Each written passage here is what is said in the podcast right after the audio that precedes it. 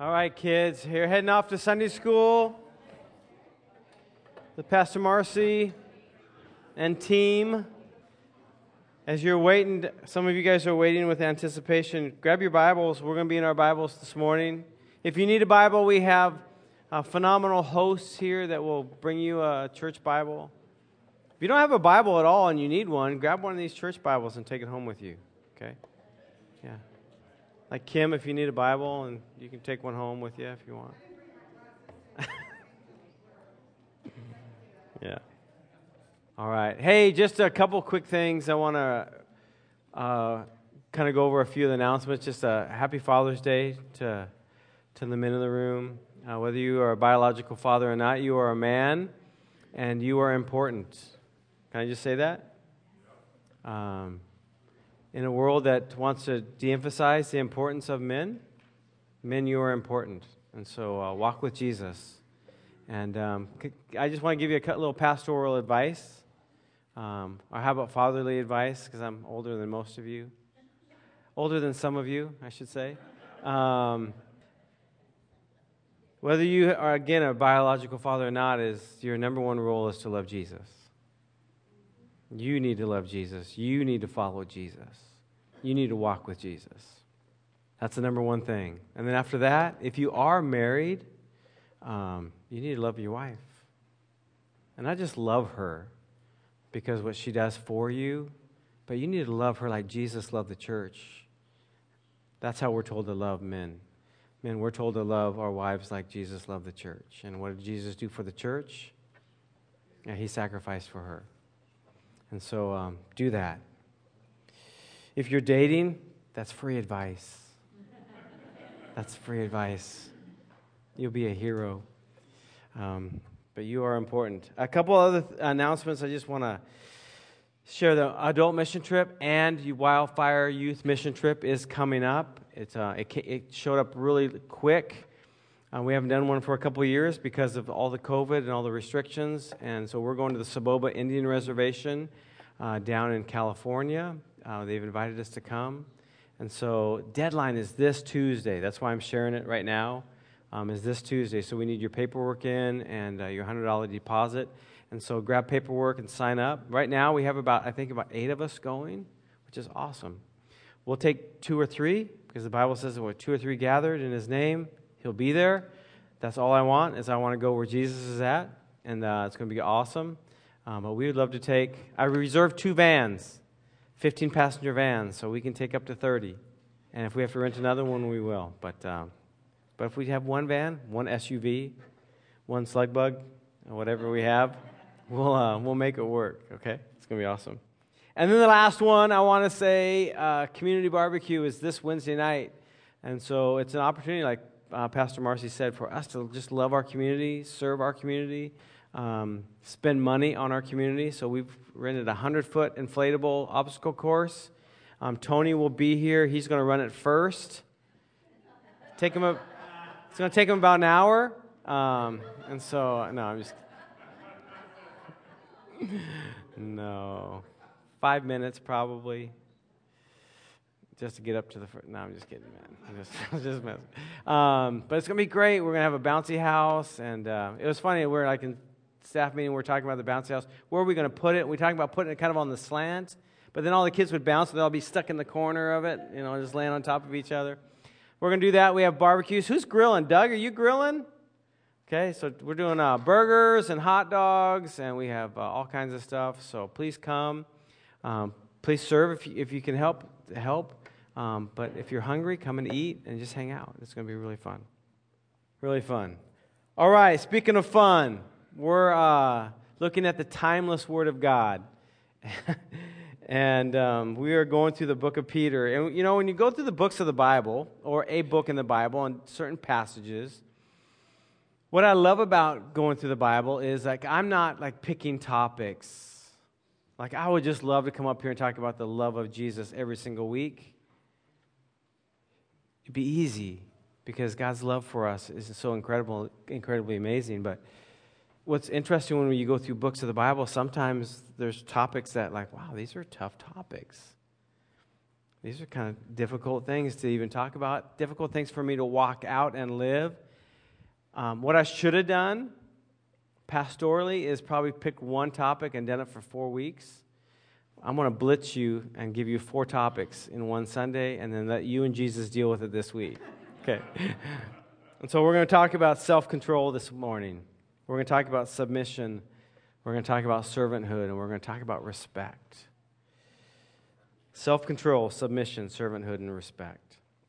So turn in your Bibles to 1 Peter chapter 2. We're on page 1048 in the Black Church Bible. We're going to be looking at just a few, few passages this morning. There's a lot here, but again, I just want to present the truth to you this morning. And then, really, when I, when I said, Yeah, I'm just going to let you and Jesus work it out, I'm really serious about that we should be working out our relationship with Jesus throughout the week, not just popping in on Sunday morning and trying to figure out what I'm supposed to do today, but every single day walking with Jesus. And, and these are incredible uh, things that He helps us with. He helps us with our self control, He helps us with our submission, He helps us with our servanthood and, and the respect of others. So, dear friends, I urge you as foreigners and exiles to abstain from sinful desires which wage war. We're, you're asking me where we're at. We're in 1 Peter chapter 2, verse 11. Thank you for asking. 1 Peter chapter 2, verse 11. Let's pray before we jump, jump into the word. Can we do that? Hmm. Lord, we are thankful, God, that you are with us. God, we're thankful that your word is timeless. Just wasn't spoken to some who were scattered thousands of years ago, but it has spoken to us right now, today. It's spoken to us who our minds are scattered, and even some of our lives are scattered. It's spoken to uh, foreigners and exiles in a land where they didn't belong. They longed for a home.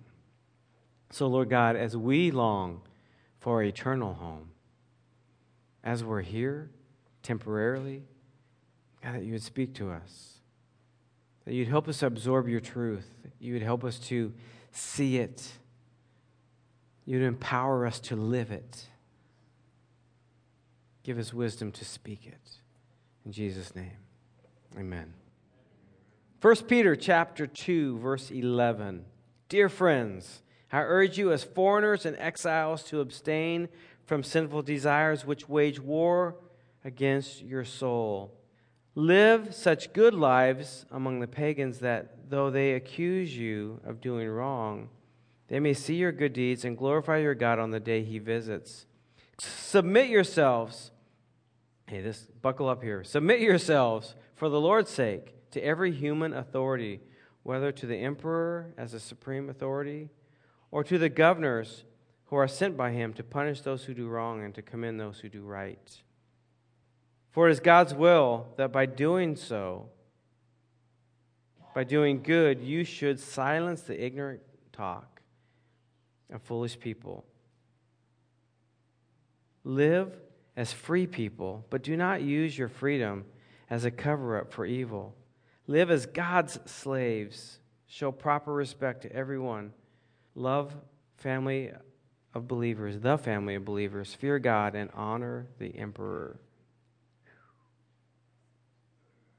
self control and submission, servanthood and respect. That's what this passage is talking about. Not always easy for us to jump into passages like this, right? So let's start off with the top. Dear friends, as foreigners and exiles, abstain from sinful desires. So the first thing that we need to acknowledge is that there are sinful desires in each one of us. And some of us might, that might be a revelation that might be new to you. But for some of us, we're like, okay, tell me something I don't know. I know I have those, so what am I supposed to do about those? Because what do those sinful desires do to us? Well, Peter says they wage war against us. They wage war. So, how do we deal with those thoughts, those temptations? How do we abstain from those things? For me personally, the closer I am with Jesus, the easier it gets the more I press into Him on a daily basis, a moment by moment basis, it becomes easier.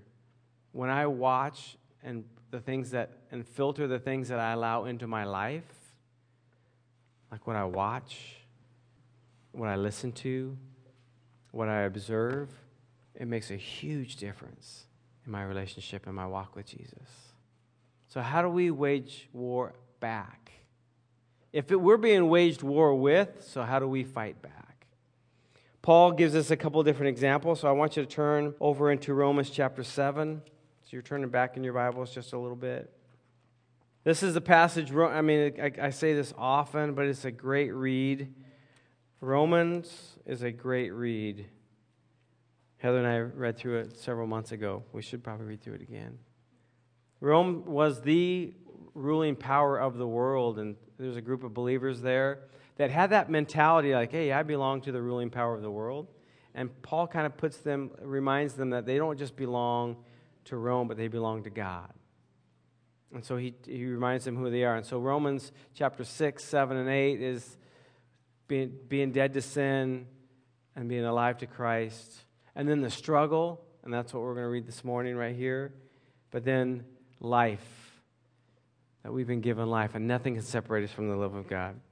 Romans chapter 7, verse 21. so, Paul, the writer of 13 books in the New Testament, who we think, a lot of times we think, oh, he has it all together. This is Paul talking that's something that he, about his own personal struggles. Romans chapter 7, verse 21. So I find this law at work. Although I want to do good, evil is right there with me. For in my inner being, I delight in God's law.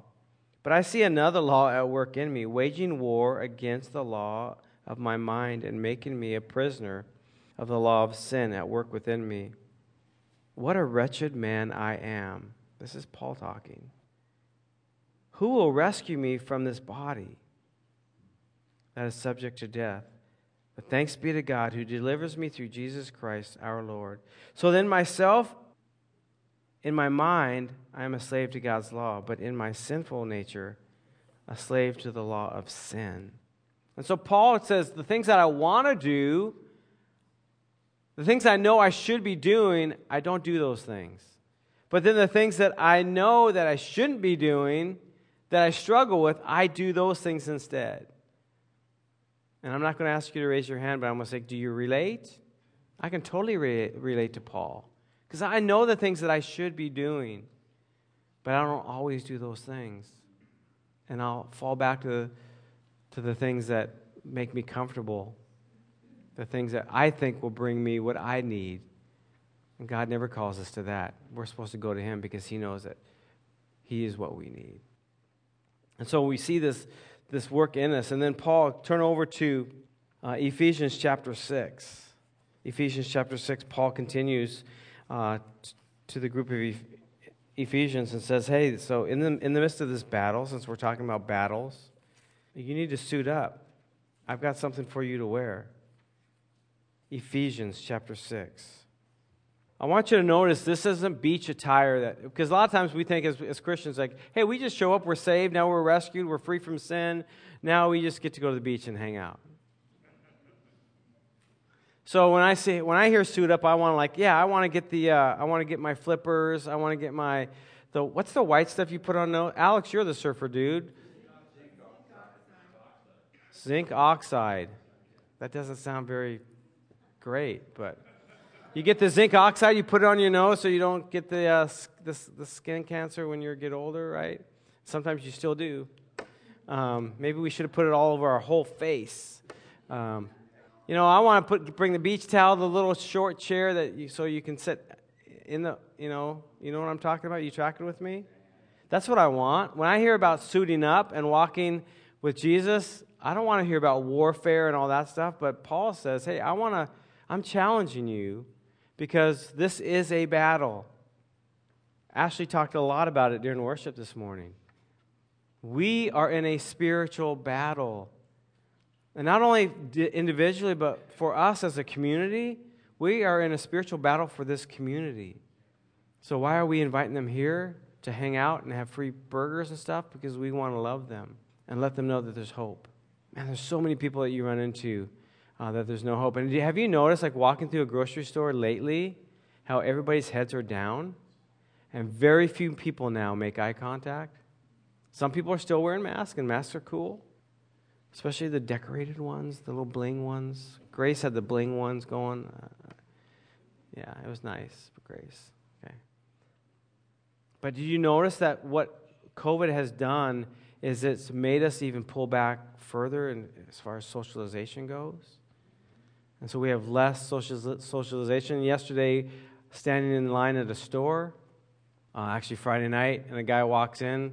He worked there. As he's walking around the corner, we made eye contact. I smiled. He smiled. And then he said something like, Hey, how are you doing? I said, I'm great. How are you? Something like that. And as he walked by, Heather goes, Hey, do you know him? And I'm like, Nope, never met him before.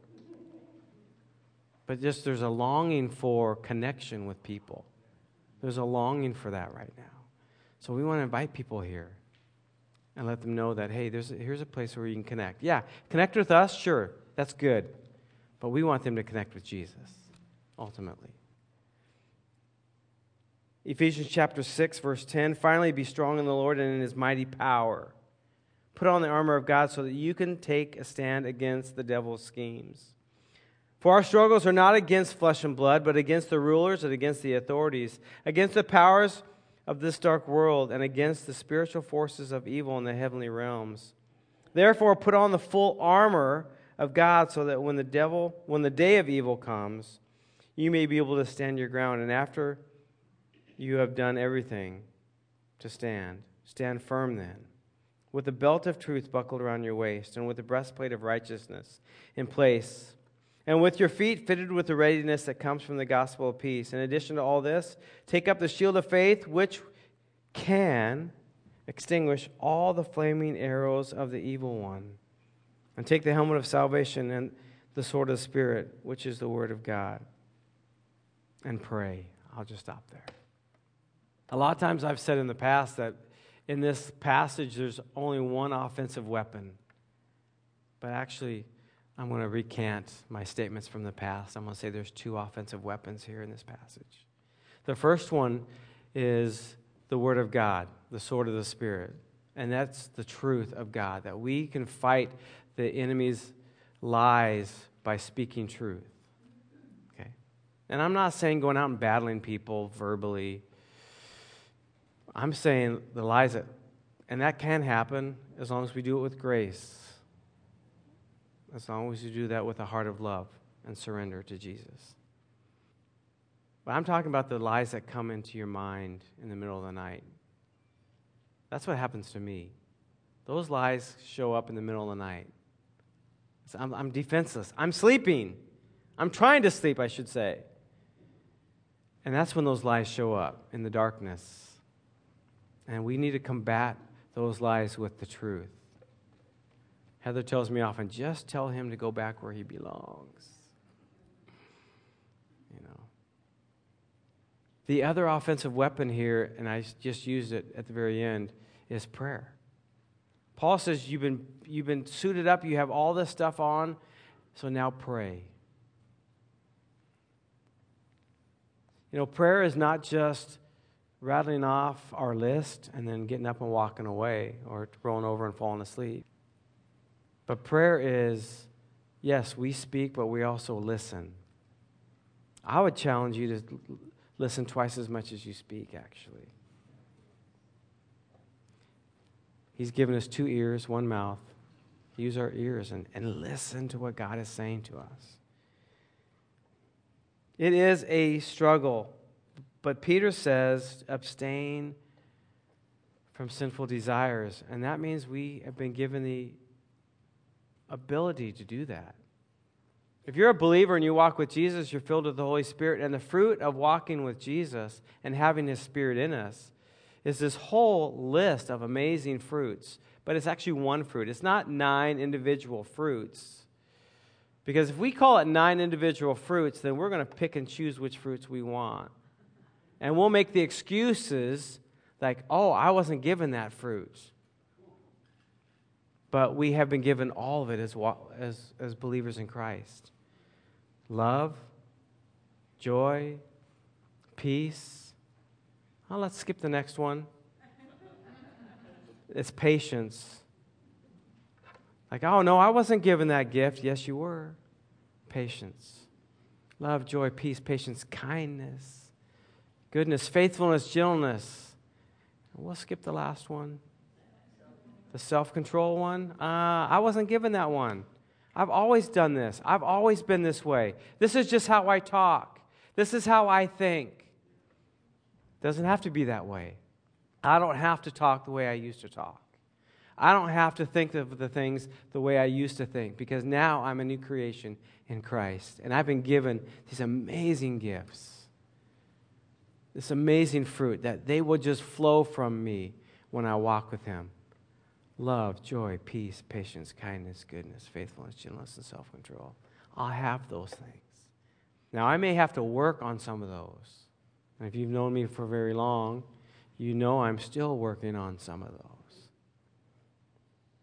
But we've been given the ability to abstain from those thoughts and those desires that the world literally dumps on us. Paul sets that whole thing up by starting off in Romans 6 and says, We're dead to sin. It has no power over us, no control over us any longer. But what happens is we, like Cindy said, we will go back to it and try to do it on our own in our own flesh, like, I can make this happen. I can do this. No, we can't. I'll just say, I'll be really firm with you. No, you can't. You cannot walk with Jesus on your own. You need everything that He has for you to be able to do that. But the, the amazing thing is the relationship that He, it's His idea to have relationship with us. Absolutely His idea. Even with fallen, broken, faraway people, Jesus said, I want relationship with them. Now, I'm not describing somebody else. I was describing us. Fallen, broken, fallen away people, faraway people. I'm describing us. That's the way we were. And that's the way we can be when we try to do it on our own and walk on our own. And so Peter goes on to say, after, okay, abstain from these type of things, he talks about submission to authority. This is a tough one for some. Or can I say all? Can I paint it with that big of a brush? I don't want to go 35 miles an hour. I'm just telling you that. I'm, I'm having a pastoral confession moment. I don't want to go 35 miles an hour. I don't even like going 60 miles an hour. Someone just told me they're, uh, when they were visiting, they're visiting Texas, there's a special toll road in Texas. They're super excited. They're going there here soon. It's 90 miles an hour on this toll road. I'm like, even if I'm going 90, the inside me, I'm like, I think I should be going 95. you know? There's this rebellion in us, right? And it's, again, it's something that we will fight moment by moment, but we have the power to fight those, those things. But He's saying here, our job as believers in Christ is to submit to our authorities.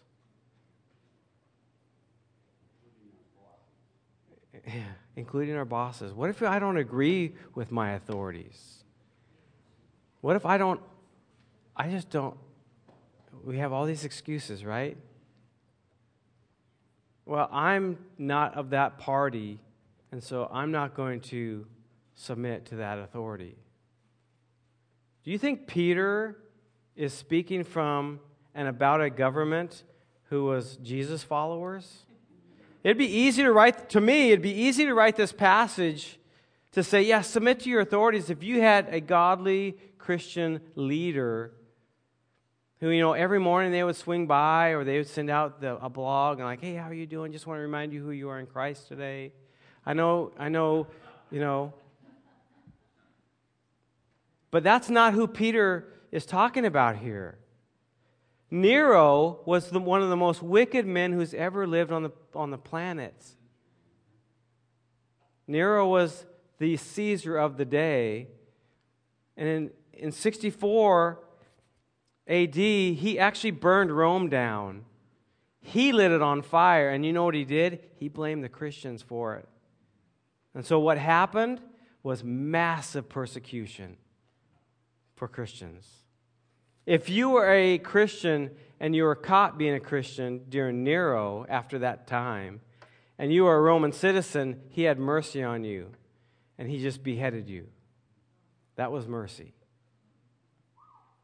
If you were of low esteem, if you were in poverty, if you didn't fit in, then it was a brutal death. They usually, it was their TV of the day. They would wrap you in animal skins and release you out into the, the main courts, and people would watch you be eaten alive by and tore apart by lions. That's not just fantasy, that's what happened. Christians were burned at the stake for walking with Jesus.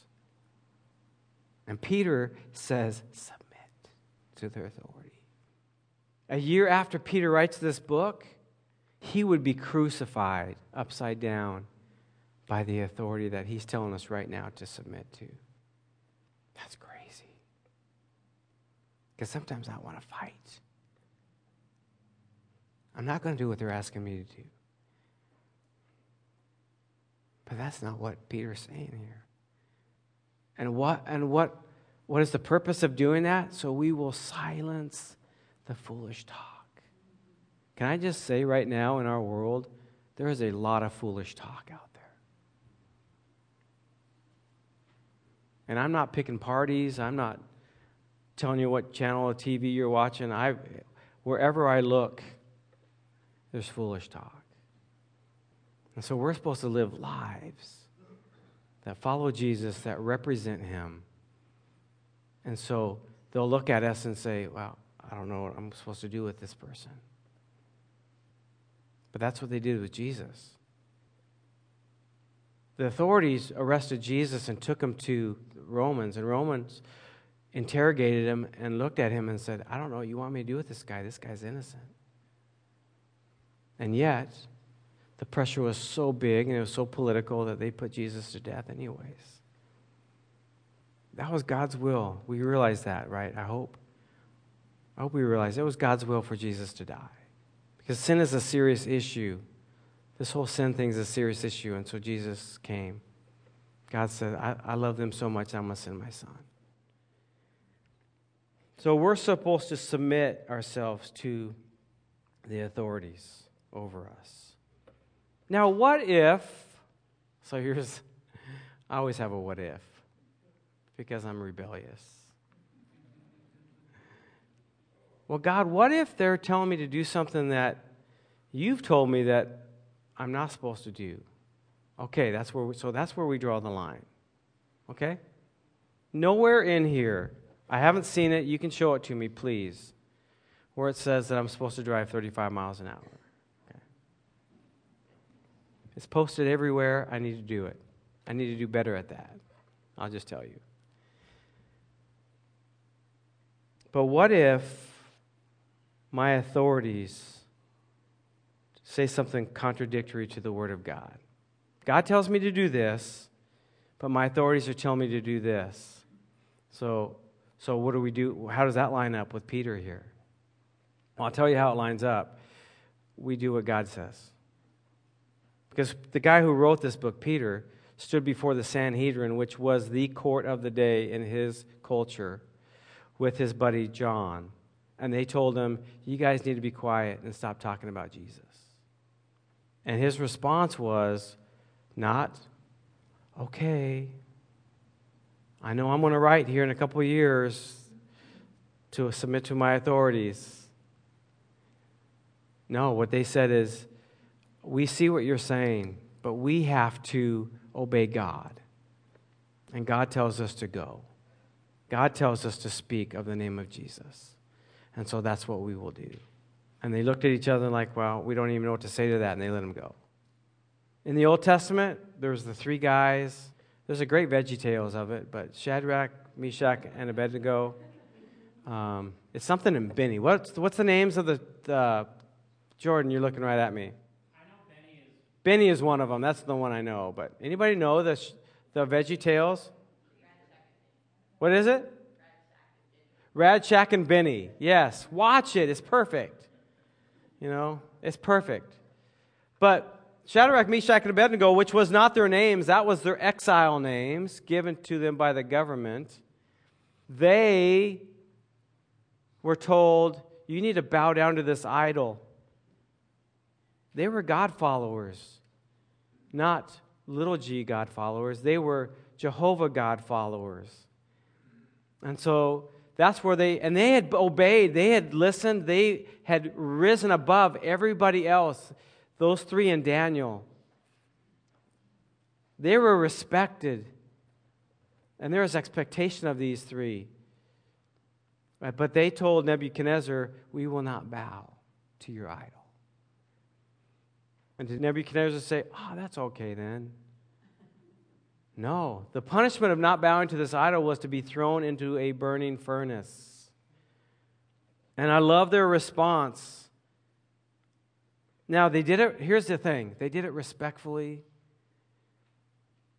I would say when the government comes against us, our response should always be out of love and respect, like Jesus did. So their response was If we are thrown into a blazing furnace, the God we serve is able to deliver us from it, and, we, and he will deliver us from your majesty's hand. But even if he does not, check that out. Hmm. I don't even like to think that part. I like to say the first part. But even if God doesn't deliver us, we will not bow to your idol, Nebuchadnezzar. And what was his response? He got mad and he threw him in. And what was God's deliverance? In this case, there was an angel inside there, but it was an angel, capitals. It's a pre incarnation of Jesus. Jesus showed up in the furnace with them. And they're watching four guys walking around a furnace. Didn't make sense. The fire was so hot, it killed the people that threw them in. It was that hot. Daniel actually later would respond when the government told him, You cannot pray. Will that ever happen here in the United States? Ah, I don't know. I'm not going to say yes, but I'm not going to say no. But what if they said no? I know Christians all around the world are told them they can't pray. And so what do they do? They get up in the middle of the night, they gather and pray. They meet secretly to pray because that's what God tells them to do. Gather together, spend time with together, but spend time together with me. And so that's what they do. When we're told that we're not supposed to do things that are contrary to the Bible, we graciously and lovingly obey God. Is that coming? It's here, church. But we do it with grace. We do it out of humility, and we do it with thankfulness. Verse 15, 1 Peter chapter 2. For it is God's will that by doing good you should silence the ignorant talk of foolish people. You ever wonder what God's will for your life is? As a pastor, I hear that often. I'm sure Pastor Alex, in 38 years, had so many people show up into his office and said, I just don't know what God's will for my life is. It's right here, church. Do good. It's right here. If you want to know what God's will is, do good. Now, there's a whole list of good in here. But just do good. Serve people, care for people, love people. Love Him first, serve Him first, care for Him first. But then right behind that is uh, we're supposed to love and serve and care for people. Verse 16 Live as free people and do not use your freedom as a cover up for evil. Live as God's slaves. I want to say when I read this passage, so I pre-read I pre-read 1 Peter because I felt the Lord say, "Hey, I want you guys to roll through 1 Peter." I'm like, "Ah, 1 Peter sounds good. I'll do it." And then I read it, and I was like, "God, you," and I actually remember saying it out loud because I was reading it at home. And I think I grunted and I was making kind of weird noises on the couch. And she, she's like, hey, So what's going on in there? And I said, Man, this is tough. There's some tough stuff in here. Just wait till chapter 3. Men, buckle up for chapter 3. Wives, buckle up for chapter 3. Because I looked at that word slave there and I was like, ah, oh, that can't be that word. Live as God's slaves because what does he say? We are free. We're free. Peter's admission to us is we have to know who we belong to. That's what he means by that. Now, I want to say slavery is a wicked, brutal thing. In fact, today is not just Father's Day, today is Juneteenth. I don't know if you guys recognize what Juneteenth is, but Juneteenth is a recognition of the unofficial day that slavery ended in the United States. In 1863, Abraham Lincoln, on January 1st, signed a decree, the Emancipation Proclamation, setting people free, setting African Americans free. Two and a half years later, still not free in parts of the South. And so a general rides in to Galveston, Texas, and sets the final few free. Few, quote, few, several thousand. And that's where freedom, that's so that's why we celebrate Juneteenth. It's the unofficial final day of slavery in the United States. It's huge. It's huge. African American people were not treated properly in this country. They were exiles and foreigners. First Peter was written to them as well. They were exiles and foreigners in a land where they did not want to be in.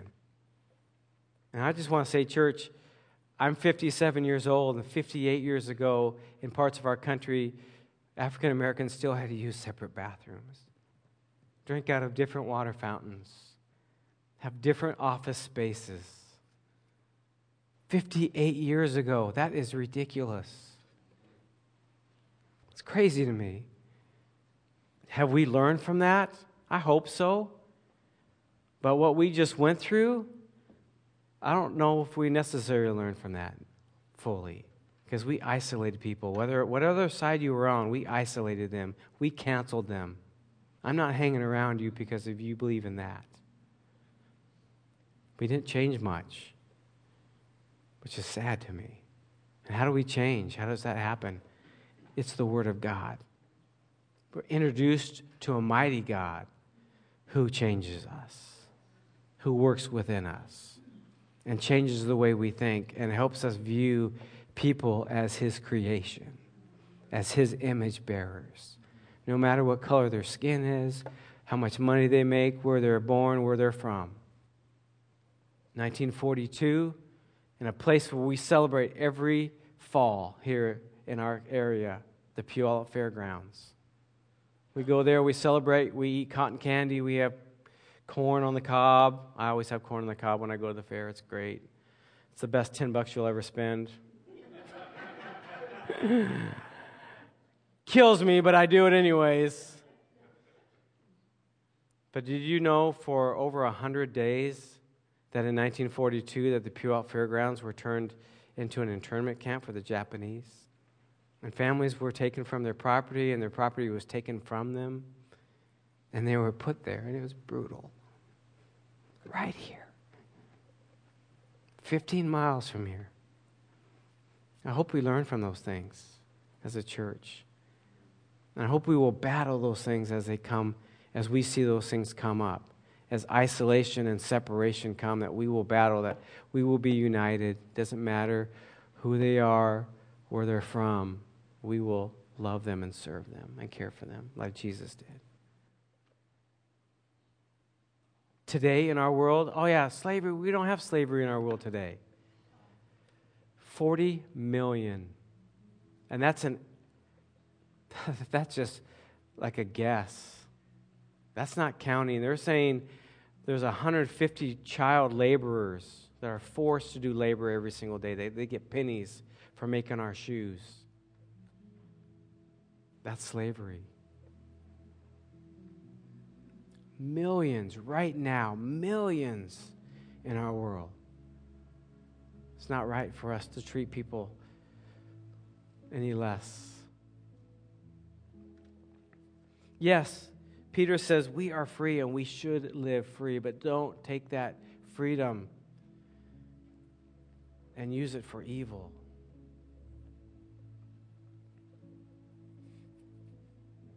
Verse 17, he says, Show proper respect.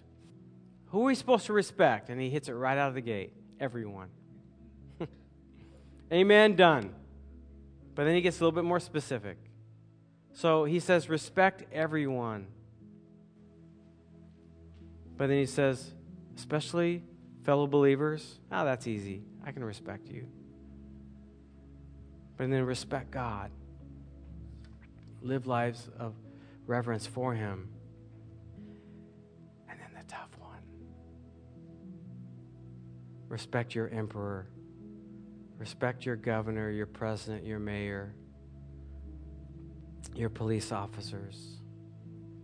Respect. Now, did Peter say agree with them?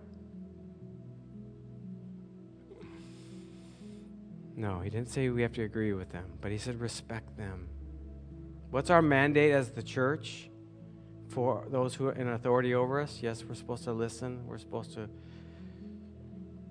submit, but we're supposed to pray.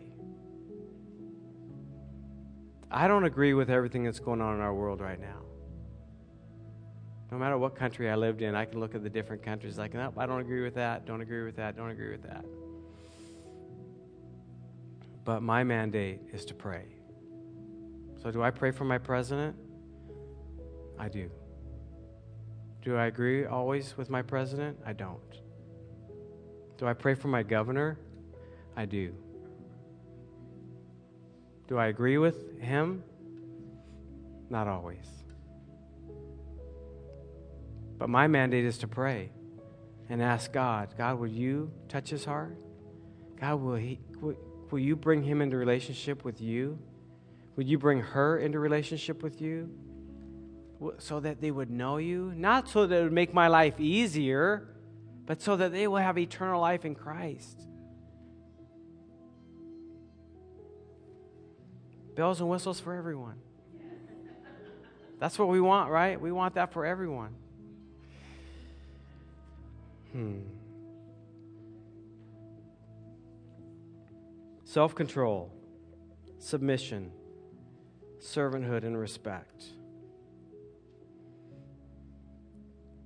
And I'll say this, and I say this often Church, what if we live this way? What if we live this way, church? What if we live lives of self control? You know, the numbers across the board don't really change when it crosses over from the secular world to the church when it comes to abuse, divorce, um, cheating, theft in the workplace, all those things. It doesn't change much. Man, there, to me, there should be a radical change. Because we, as followers of Jesus, have been radically changed by His grace. Lonnie was saying, Oh, PK, try to get us off for about a half an hour on the inner tube, you know, just driving around. That's called grace.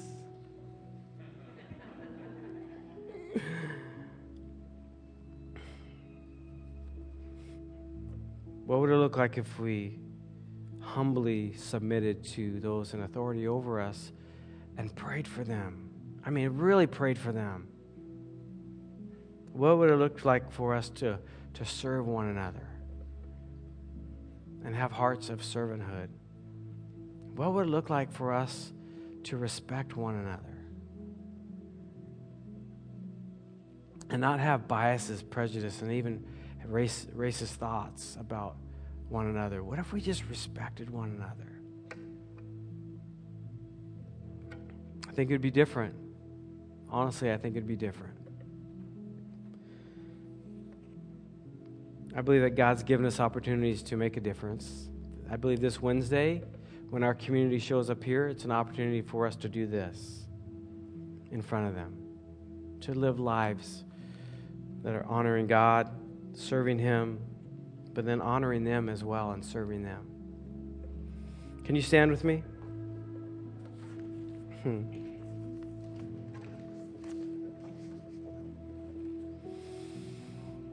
Hmm.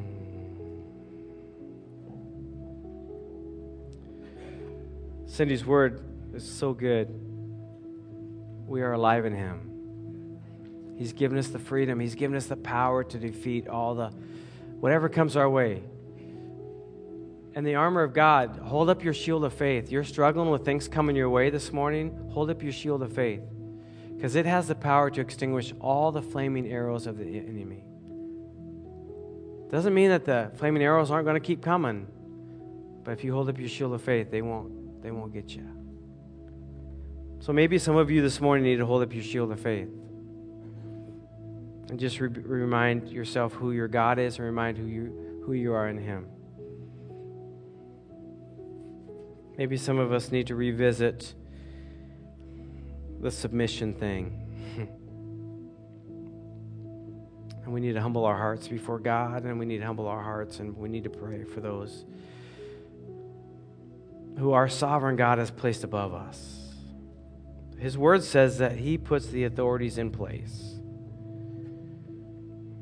Hmm.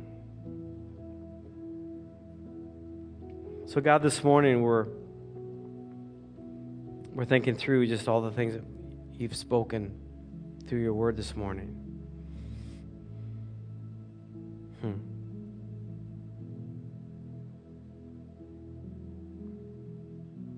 God, that really come down to just walking in your will and doing your will, and that's simply just to do good.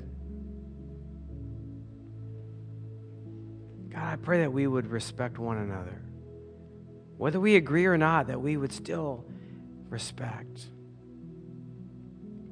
Again, no matter where they're from, what they look like, how much money they make, what car they drive, the food they eat, the food we eat, God, that we would respect one another. That we'd really live lives like you ask us to, to love you first and then to love people, God. Help us to do that, Jesus. You've empowered us to do it. Lord, I pray that we'd walk it out. Lord, for every man in this room and every man who's watching from home, Lord, I just pray that today would be a day we honor them in their calling. And God, what you've asked them to do, God, that they would do good.